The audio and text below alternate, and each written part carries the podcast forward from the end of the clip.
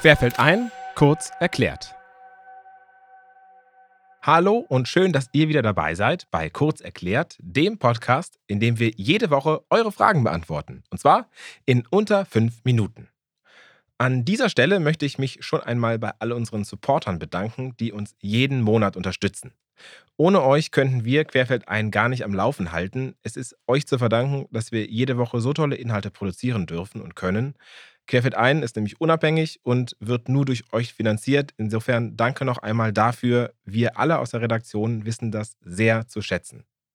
Wenn auch ihr mitmachen und Teil der Querfeld ein Community werden möchtet, klickt auf den großen Steady-Button rechts in der querfeld1.de Seitenleiste. Wenn ihr zuerst aber mehr über Steady erfahren möchtet, könnt ihr das jetzt auch machen, und zwar in der aktuellen Folge des Blicks von außen.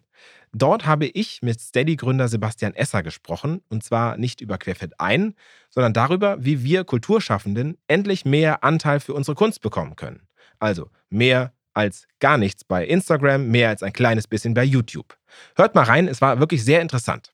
Jetzt kommen wir aber natürlich zur aktuellen Frage. Und zwar, Nachdem wir letzte Woche beantwortet haben, wie nachhaltig die analoge Fotografie im Hinblick auf Umweltaspekte ist, wurde uns im Grunde schon bei der Recherche klar, dass wir auch die digitale Fotografie beleuchten müssen, um die Frage, äh, ist Fotografie nachhaltig, wirklich abschließen zu können. Unsere heutige Frage lautet also, wie nachhaltig ist die digitale Fotografie? Bei der analogen Fotografie sehen wir die möglichen Umweltprobleme sehr direkt. Besonders wenn wir selbst entwickeln und die Alchemie zur Entsorgung bringen müssen. Bei der digitalen Fotografie liegen die Probleme der Nachhaltigkeit hingegen nicht ganz so offensichtlich. Denn bei dem Begriff Nachhaltigkeit geht es nicht nur um Recycling oder Wiederverwertung, sondern auch um Arbeitsbedingungen, gleiche Voraussetzungen an Produktionsstätten, faire Verteilung von Gehältern und Gütern, langfristige Planung im ökologischen Sinne, nachhaltigen An- und Abbau von Rohstoffen. Es ist also sehr, sehr viel zu beachten. Es reicht also auch nicht, wenn wir uns ansehen, wohin die digitale Kamera bei einem Defekt entsorgt wird, so wie das möglicherweise bei der analogen Fotografie ist, sondern wir müssen uns auch die Produktionsstätten und Bedingungen ansehen, wollen wir über Umwelt- und Nachhaltigkeitsprobleme sprechen. Und genau hier wird es problematisch. In digitalen Geräten sind mittlerweile diverse Rohstoffe verbaut. Einige werden unter höchst problematischen Bedingungen gewonnen. Und ähm, es wird jedoch sehr wenig darüber gesprochen. Coltan zum Beispiel nutzt man, um Energie zu speichern. Gold, Kobalt und Kupfer wird dank der Leitfähigkeit in Akkus und SIM-Karten verbaut. Silizium steckt in der Sensortechnik, Zinn in den Lötstellen, Bauxit und Aluminium im Gehäuse. Also im Grunde überall. All diese Metalle kommen aus den verschiedensten Ländern.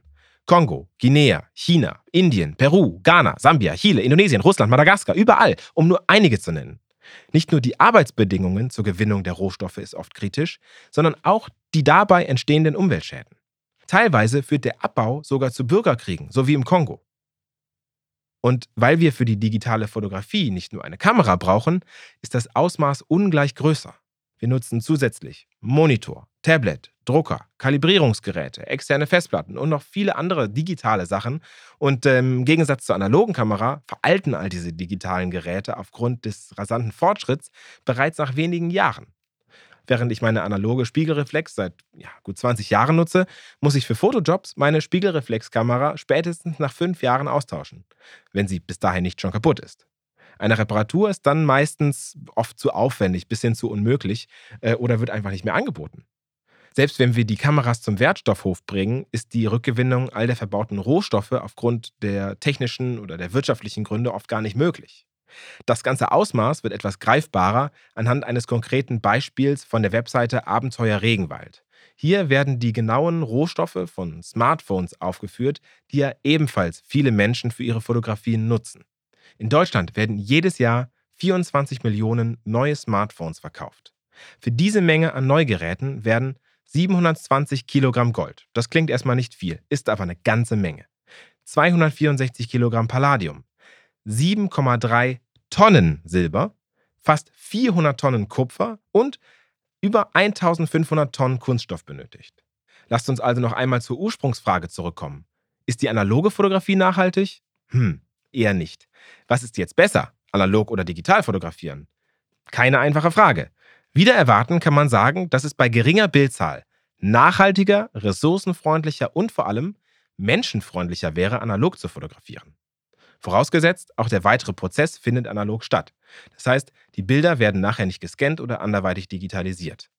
Da das für viele allerdings kaum möglich sein wird, sollten wir als Verbraucher lernen, unsere Werkzeuge mehr wertzuschätzen. Je länger wir mit unseren vorhandenen Geräten fotografieren, desto besser. Wir sollten vor Neuanschaffungen genau überlegen, ob wir die Technik wirklich brauchen oder ob wir sie uns nicht auch leihen könnten. Und ob sich unsere ausgediente Kamera, die zu alt für Jobs ist, nicht noch für jemand interessieren würde. Habt ihr vielleicht noch Ideen, wie wir mit diesem Dilemma umgehen können? Schreibt uns und diskutiert mit uns in den Kommentaren, denn auch das ist Teil von Querfeld ein und unserer Querfeld ein Community. Jetzt bleibt mir nur noch zu sagen, vielen Dank für eure Fragen und ich sage wie jede Woche, nächste Frage bitte.